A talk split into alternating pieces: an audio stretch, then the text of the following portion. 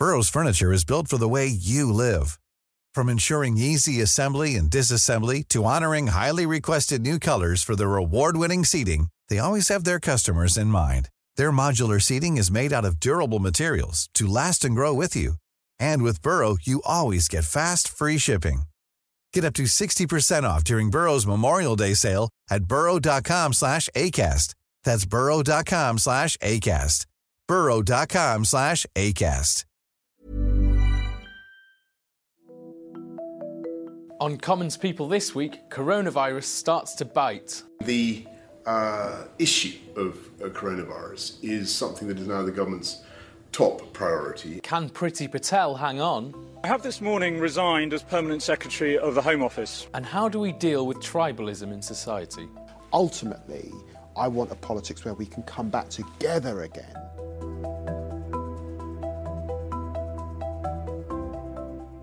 Hello and welcome to Commons People. I'm Arj Singh and joining me this week is Paul Waugh. Hi, Arj. Hi, Paul. And we're delighted to have the Labour MP for Tottenham, David Lammy. Hi. Hi, David. How are you? Great. Very good. Reeling Yeah. from Spurs' exit from the uh, FA Cup. last- Well, I'm obviously very upset about that, um, but it's pouring outside, which is the other thing, so I'm a little bit wet. It's one of those days. Well, Britain is ramping up its response to the coronavirus outbreak, which is now focusing on delaying its spread for as long as possible. The contagion is already causing economic damage, with the airline Flybe going bust overnight. And discussions are ongoing about whether to shut down Parliament if it gets worse.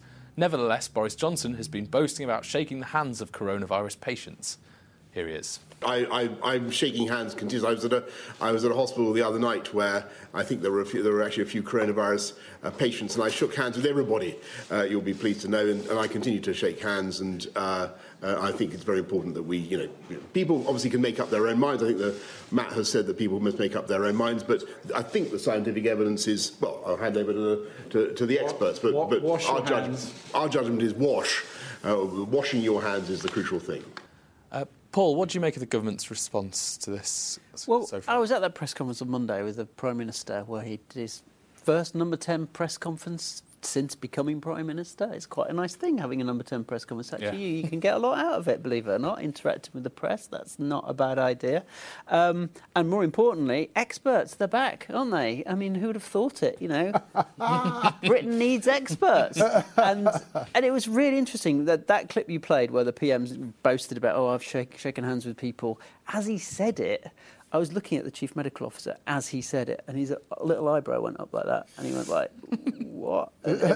He didn't say anything, but you could get the message that he meant. Uh, well, actually, we don't shake hands. We're, we're now taking all sorts of measures. What on, what on earth is he saying?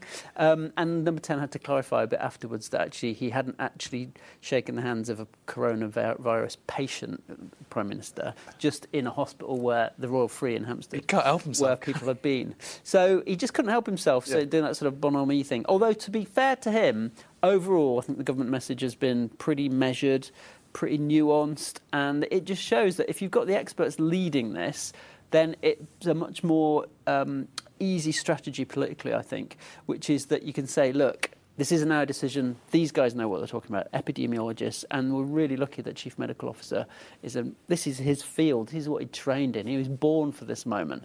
A lot of previous Chief Medical Officers, you know, they've done different bits Thank of medicine. Jesus. You know, exactly.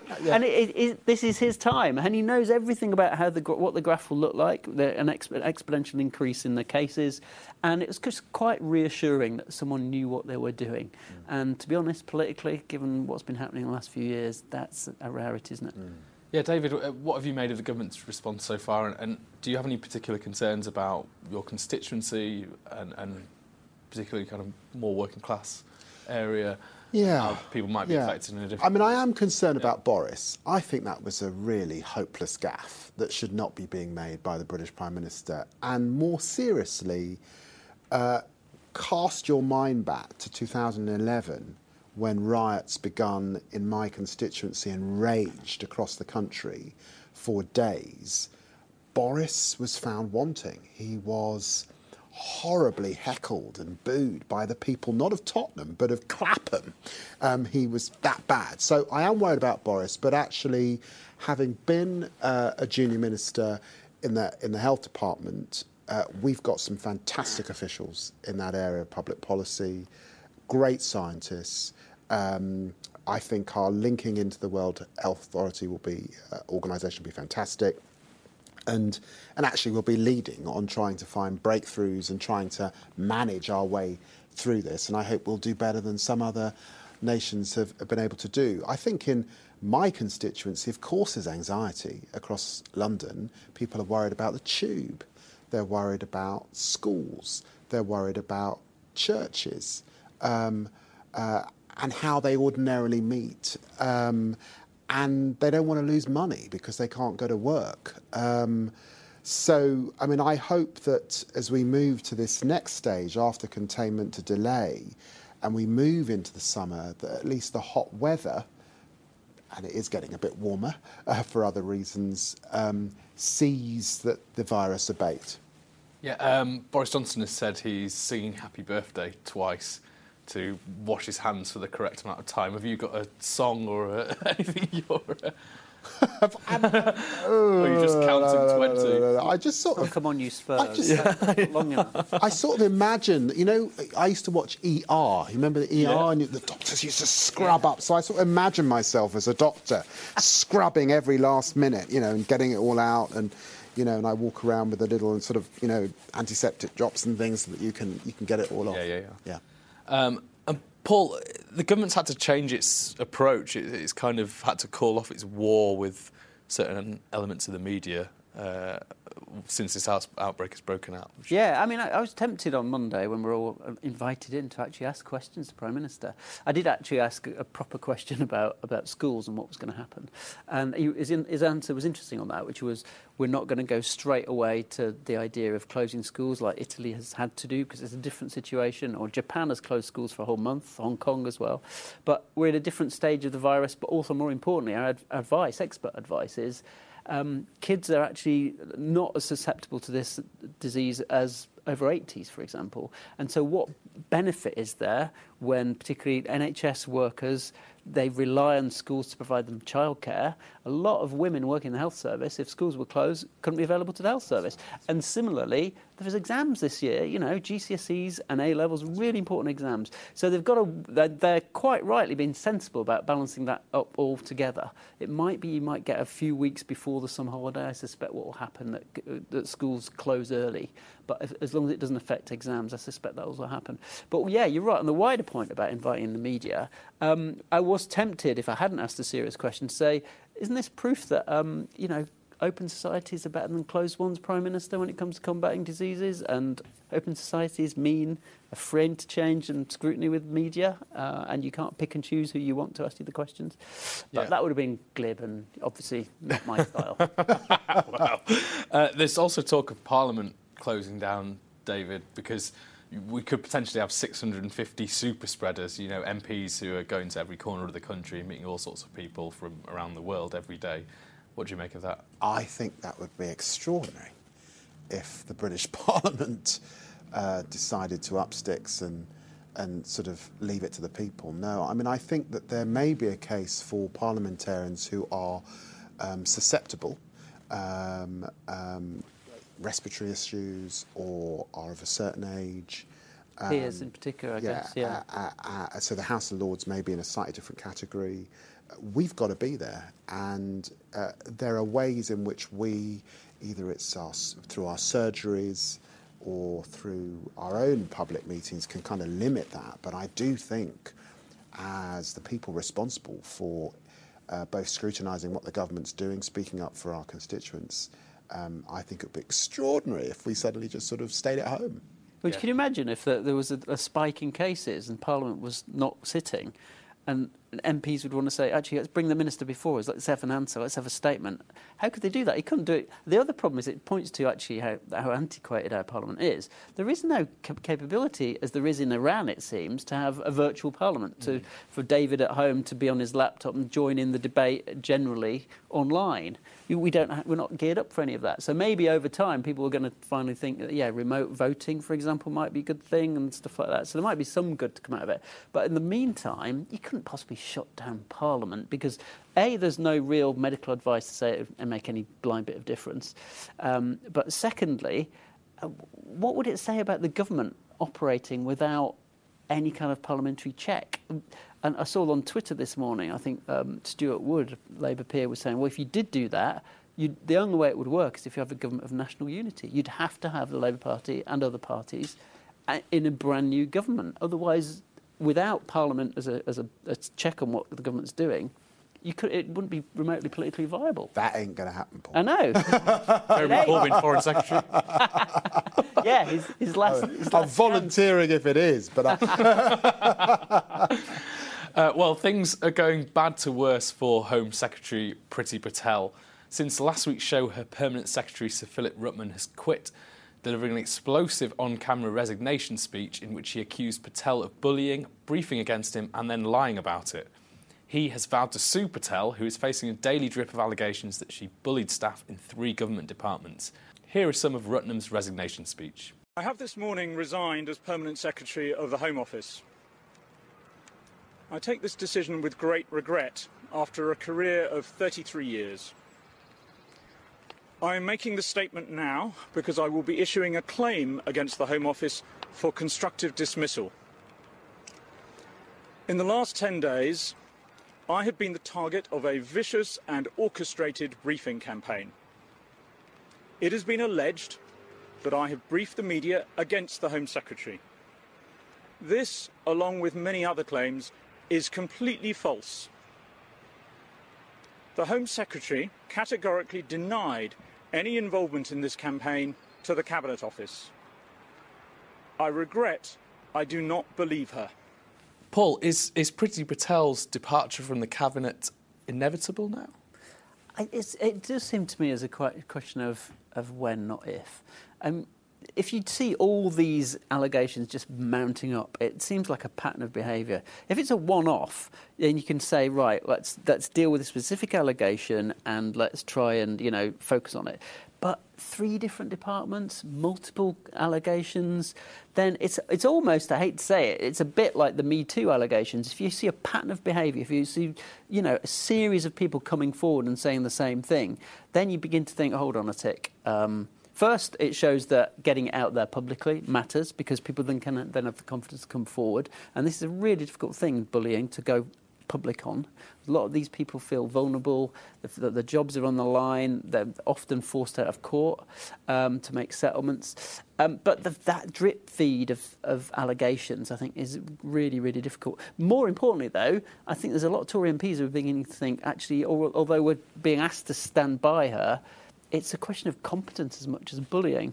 And if she's really an incompetent Home Secretary, even in the day job, never mind the bullying issue, if she can't really do things that are, for example, legal as Home Secretary, and when it comes to that deportation flight, which David has talked a lot about, you know, if the legal advice was actually these people weren't properly legally consulted about this, and yet she still tried to drive it through, that's a question of competence as much as anything else. And you're thinking, that that's a, a really difficult combo, bullying and incompetence.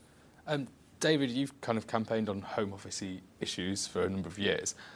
There is an argument to say it's been dysfunctional for years, and uh, a minister needed to go in and shake things up. What, what do you make of that? Oh, look, come on. The Home Office has been a problematic de- department, as you say, for, for many, many years. But I can think back to John Reid, um, Charles Clarke under the Labour government, Theresa May was there for a very long period. Um, all of these individuals have been robust or had very robust special advisors um, on their behalf. None of them have been accused of belittling, swearing, bullying, um, briefing against the Perm Sec. So this is extraordinary. And I think her problem is it feels like it's not just one department there's a trail that's following her, and she has some of the biggest and most difficult public policy issues in her in tray. She still hasn't, actually, by the way, published the Windrush report. She's still got to face that. Uh, she's got to deliver on the agenda that she set on immigration. I think that she's on the ropes. I can't see how easily that she will survive. I also, I mean, I've been around now long enough. I'm into my 20th year there's a mood that happens in Westminster when the media pack itself can see that a minister's vulnerable. and bright young journalists go off and they start investigating other things. They start getting phone calls, whistle. I've had a bit of whistleblowing to my office. So I would have thought that she can't survive, won't survive, and probably shouldn't survive because she, she, she had this misstep in international development, and I'm afraid she's floundering again. Uh, you said you've had whistleblowers come to your office. Are they kind of raising similar points to what we've heard? Or? Actually, no. The whistleblowers that have approached me are raising issues largely in relation to the state of immigration, um, to Windrush. Uh, but now I've been on this show, maybe someone will be emailing uh, about a particular bullying claim, and I will be going to Paul directly uh, with the case. So do email. No, no, come to me. I, am covering the story. um, Labour have stopped short of, of actively calling for her to go. I mean, would you go that far? I think sometimes you can overdo that. It's patently obvious she's in trouble. It's patently obvious that there are cases to answer. There is a question about the nature of the um, investigation that's going on at the moment. Is it properly robust and independent? But actually, I don't, you know, let, let's uh, slowly, slowly. And, and, and Philip Rutnam's kind of come across as this kind of victim in this particular case, and so he may be. Um, but his record's not exactly great, is it? He was there when Windrush happened, for example. So maybe there is another side to this. Maybe. I think we've got to separate competence and issues of competence for that department. And of course, the Perm Sec also has to take responsibility for that. And um, maltreatment in terms of behaviour and poor behaviour in terms of human resources and the way you behave at work. And uh, Priti Patel has got some very serious allegations uh, um, around her, and that's not just actually, it sounds like, in relation to him.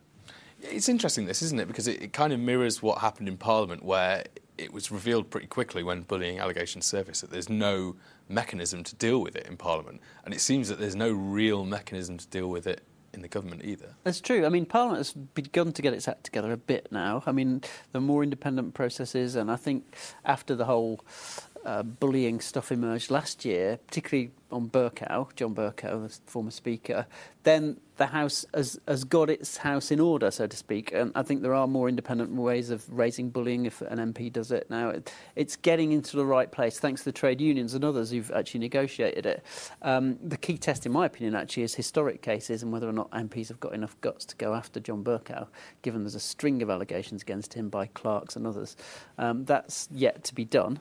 Um, but I, the, I, made this point in a in a Waugh Zone earlier this week that the sheer hypocrisy of it is just astounding. Though the people who are standing by Priti Patel are all the people who uh, actually really went for Bercow on bullying Tory MPs because they're Brexiteers and thought that he was not in favour of Brexit, and vice versa. Loaded Labour MPs who stood by John Bercow said he was the greatest thing since sliced bread. Why?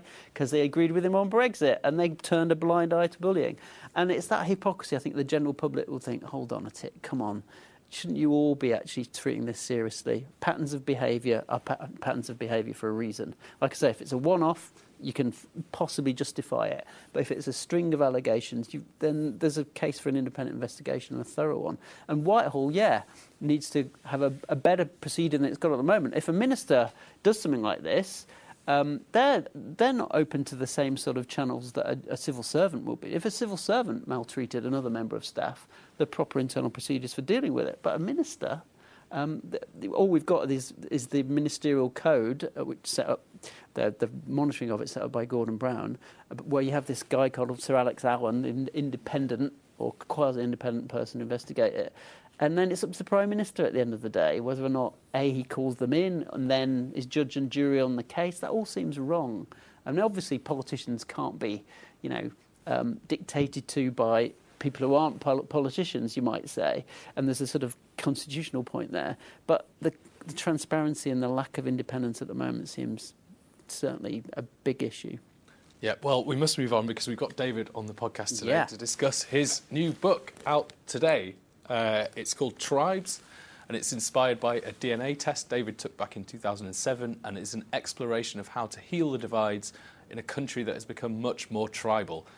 In it, David addresses past controversies around his responses to the Grenfell disaster and comic relief. And here is a clip of a powerful interview he gave in the aftermath of the Grenfell disaster in 2017. This is a tale of two cities. This is what Dickens was writing about in the century before the last, and it's still here in 2017. It's the face of the poorest and the most vulnerable. Um, my friend who lost her life was a talented artist, but she was a young black woman making her way in this country, and she absolutely had no power or locus or agency. She had not yet achieved that in her life. She'd done amazing things, gone to university, the best in her life, but she's died with her mother on the 22nd floor of a building. And it breaks my heart that that's happening in Britain in 2017. It breaks my heart. Um, David, can you explain what the book's about and why you revisited that interview? Well, um, the book is in part a sort of memoir, and in the sense that I explore my own belonging and perhaps the tribes to which I belong. So I take this DNA test. I took this DNA test actually back in 2007 8, and I found out that I am partly Tuareg, um, or that particular tribe in the sort of um, West North African region, and I go back to Niger to try and find that tribe. I'm also a little bit Scottish, by the way. um, and, and I also go back to Peterborough, where I spent seven years at school. And, you know, I love being the MP for Tottenham. I'm very much from Tottenham, but I don't think I'd be a Member of Parliament were it not for the experience, if you like, of being raised in Middle England. And I go and speak to, to, to folk and friends in that city, and it's a leave city, so it's very much on the divide. But that allows me really then to also think about what belonging means. And I think it's a real issue in society today. Um, it's at the heart of some of the big debates around identity politics. It's at the heart of debates around loneliness, mental health, um, and for the Labour Party, for those on the sort of progressive left of the political spectrum, um, it's absolutely the case that the new right, the populist nationalists, somehow tap in to people's sense of a lack of belonging, and the sort of flabby left progressive movement are found wanting in this area. So the book is not a Labour politician writing about the economy, it's actually writing about culture and society. That's why I found it fascinating, actually. Really, really refreshing to have a politician looking at something that's not just a narrow bit of policy. And I love the memoir. I love your going back to Peterborough. I thought that was fascinating. The way you interacted with your former schoolmates' parents was fascinating. Um, you know, and the way you went into the, the brick factory and everything else, the whole culture I didn't realise existed around Peterborough. I learned a lot, and I learned a lot from the book. And I thought what was really interesting was the way after doing that DNA test, you then went back to the experts, you sat down, and they debunked it all. and it's like, this is junk science. I thought that was a great, great reveal, the way you did that. And then you said, well, actually, this is why. I held my hand up and said, actually, I've taken this test and I've been to Niger. And they were telling you what was wrong with it. And it was interesting. There's this whole industry quite interesting, isn't it? I mean, yes. my kids have done it now. They're, my oldest has right. written off to get a What's DNA your test. DNA? Have you, have you have well, my son, my son has. Yes. Um, and he's I think sixteen percent Jewish, and he's oh. like most mostly Northern England, yeah. but, but all the other little bits as well. And yet that probably, like David's test, is a bit of a bogus test. There's this big industry in DNA tests, but all they tell you basically is how similar you are to people who've also asked for a DNA test, oh, yeah. uh, rather than what your actual roots are. I wonder what that show up in rural Punjab. I know, exactly, I know. But there's a serious point which David's rightly making, which is everyone belongs to various tribes of, of, of one kind or another. But we've got multiple identities as well, as you right, were saying. Right. You've got and Middle think, England, you've got Tottenham. Yeah, and I think, I think the point at the moment is I'm not trying to sort of resurrect uh, tribes, which is an anthropological term, and actually is, be, for lots of good reasons, out of fashion and is seen as very um, almost colonialist.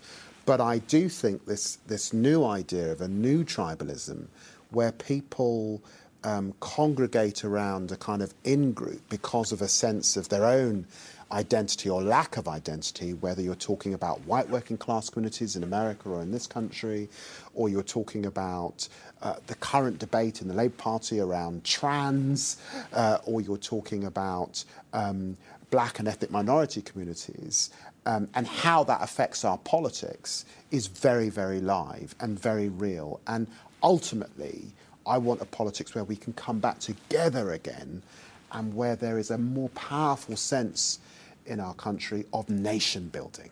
You know, what does it mean for all of us to participate actively in something that we share? You're obviously talking about bringing people together in this book, but you highlight two instances in which you kind of caused a lot of controversy because people thought you were actually pushing people apart by criticising Stacey Dooley's comic relief work or, or, the way it was portrayed in Africa and also uh, in your response to the Grenfell disaster.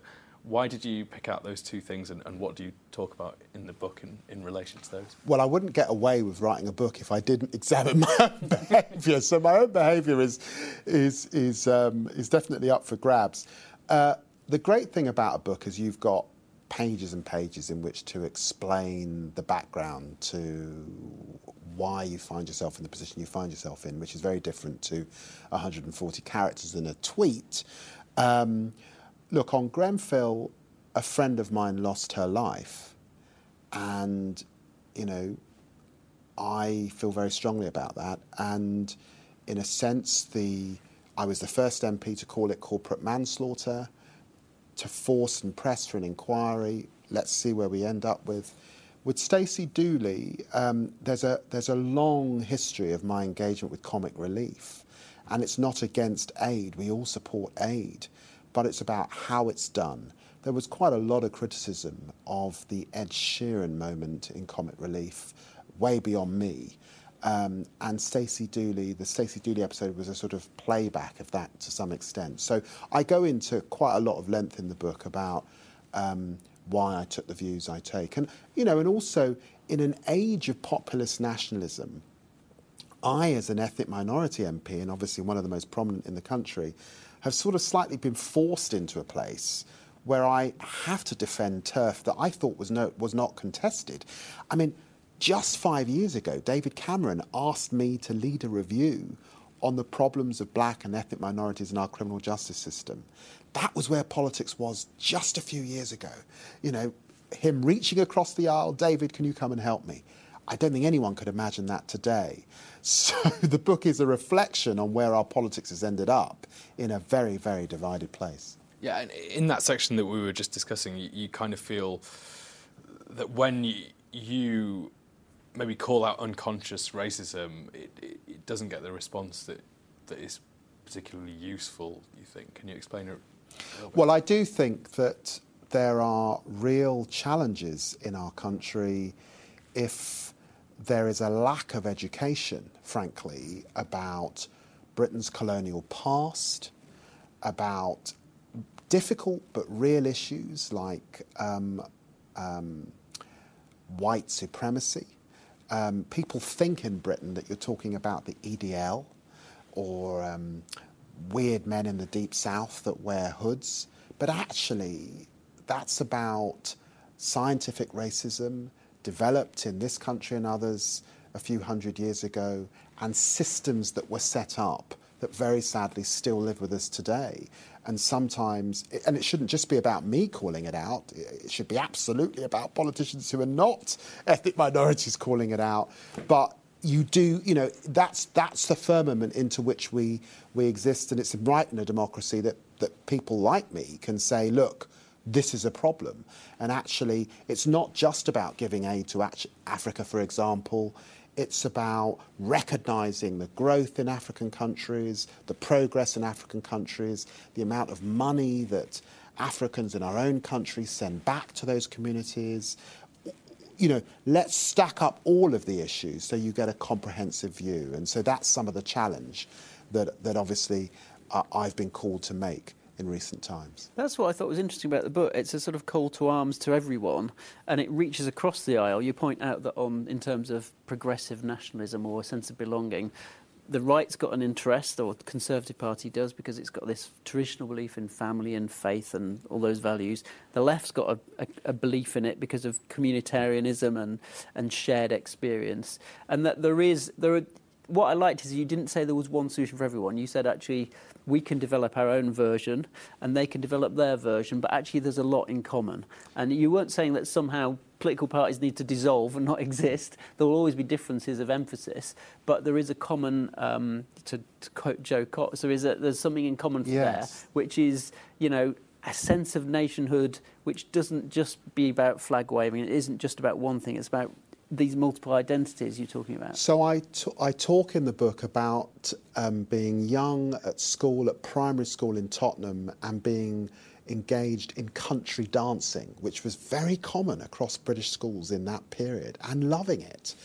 I talk about being a chorister in Peterborough Cathedral, and it leads me to a place where I'm very interested, not in Britishness, which has been a topic of uh, public debate, but Englishness. What is Englishness? And how can we share something and celebrate something that's, that's, that's English, all of us? I, I'm English, and I'm quite insistent on that.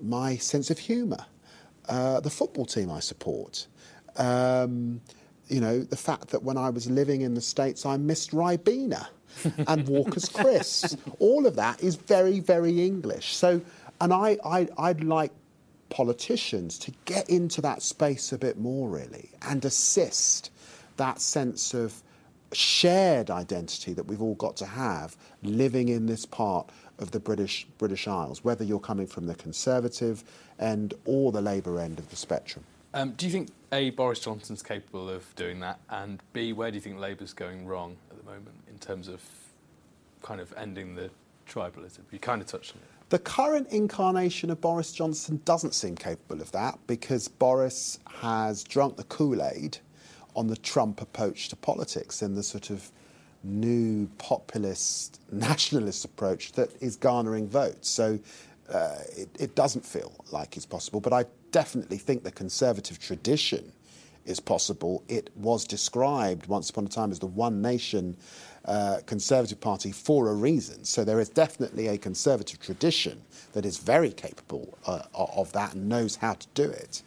On the Labour side, um, there have been issues. Um, and one of the things that the, I think the general election um, throws up are different tribes within Labour. Um, a, a northern bloc that, for the moment, has left us. Um, a kind of metropolitan um, um, uh, London view of the world um, that we see replicated in not just in London but in Manchester, Birmingham, cities that we still hold. Um, and I would say that that the economic account that class and poverty is real and important, but we have to spread our wings into these cultural areas if we're going to be taken more seriously. We've got to have an account of people's lives that's about more than just cities, if you like. Um, to some extent, whilst I'm supporting Keir Starmer uh, for the leadership of our party, uh, it is the case that Lisa Nandy has been raising some of these issues in her approach to running the party. Uh, have you? She's actually in my book as well. Yes, she is. There's loads of good people. Yeah. There's Bernie Sanders. Is it honest? it's interesting. I mean, um, what access you got actually? You used your your power of celebrity to, to access lots of different people. I thought was interesting. But I wanted to ask you finally. To what extent are you living up to the little things that you were suggesting at the end? Like, for example, uh, looking up from your phone, talking to people more. Um, what was the other thing? Not going in the gym, going to the park run and a community event. Are you on your, on in, in your daily life finding that you're living up to what you want? I am to an extent. I can be found training and on the park run in Finsbury Park. Ah. Um, I'm probably not doing as well on my phone as I should be. I, I, mean, there's a debate in my head actually at the moment as to whether I should come off Twitter entirely. Yeah, just give it up. um, it, and you know, because I, I don't think I'd be on it if I wasn't a politician. Uh, but it is this great means of communication. And people approach me. I mean, they, they approach me, particularly in London, and they say thank you. because they, you know, in the political times that we're in, I, my, I suppose the sorts of things that I raise are reflecting the sorts of views that Londoners have about a range of issues. So, so I'm trying. Um, I haven't got all the answers, and I'm so far from perfect. But I hope people will will get something from the book, and the early reviews suggest that people can get something and build on it and take it off in their own direction. Yeah. Right, well, we must move on. Time for a quick quiz. Uh, Oh God, I hate quizzes. It's a bit of a Oh, mixed bag this week. Um, we're going to touch on kind of public health and government advice and Oh, response right, to yeah, yeah. crises. See the theme? Yeah. Um, just just shout when you know the answer. I Uh, don't know any of the answers. I, you might do. uh, so first question: During the outbreak of bovine TB, TB, sorry, I'll do that again. During the outbreak of bovine TB, what did then Environment Secretary Owen Paterson blame the failure of the 2013 Badger Cull on? Oh God! Was it because badgers were doing something? Like, there was a funny tweet that people sent out at the time. Was it something that badgers It wasn't were a tweet; it was a statement in the comments. statement? Badgers were going beyond the boundaries that they should have done, or something. It's better than that. I, I, I keep thinking of the minister that fed his daughter a burger. Oh, the gummer. you yeah. I can't remember. Oh, That's question number three, Ruin. Uh, go on, go on. What is it? Uh, it's, it, Owen Paterson accused uh, Cha- changing the, Badgers goalposts. moving the goalposts. I got there in the end. yes, Well done, Paul. correct. uh, well done. Uh, yes, uh, one point for you, Paul. Uh, second question: uh, What got Cabinet Office Minister Francis Maude in trouble in 2012 as the government prepared for a possible strike by fuel tanker drivers? I remember this. Do you remember he said, I think the advice would be go and fill up a fill up a container full of petrol and take it home to bust the strike or something and everyone said, What are you doing? That's a fire risk. Fill up your jerry can. That was the it. advice. That was I've it. got a feeling Francis That it. lives in a house bigger than the Yeah, average one. An outhouse. Might have an outhouse for the tractor. Uh, yeah, indeed. Uh, and the government eventually conceded it was a mistake uh, to stoke up panic and also give completely dangerous advice. So, I mean, this is how bad you know this sort of thing can get. Um, there is uh, form, yeah. uh, well, you, we've talked about it already, but in May 1990, then Agriculture Minister John Gummer took a very risky step in response to a potential public health crisis. he tried to kill his daughter.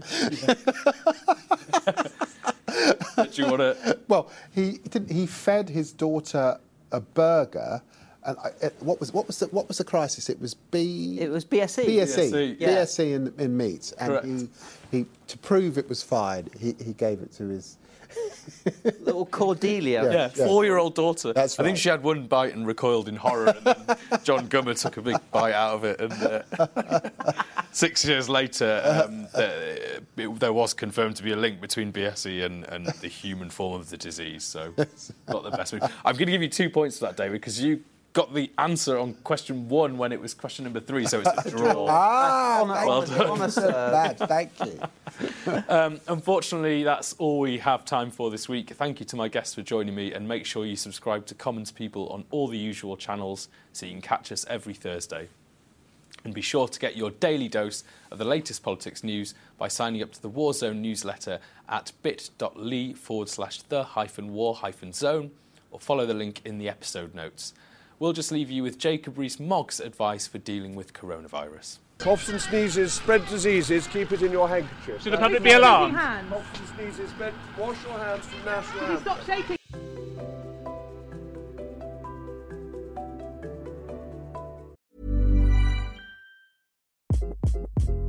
Hi, this is Craig Robinson from Ways to Win, and support for this podcast comes from Invesco QQQ, the official ETF of the NCAA. The future isn't scary. Not realizing its potential, however, could be. Just like on the recruiting trail, I've seen potential come in many forms as a coach. Learn more at Invesco.com slash QQQ. Let's rethink possibility. Invesco Distributors, Inc.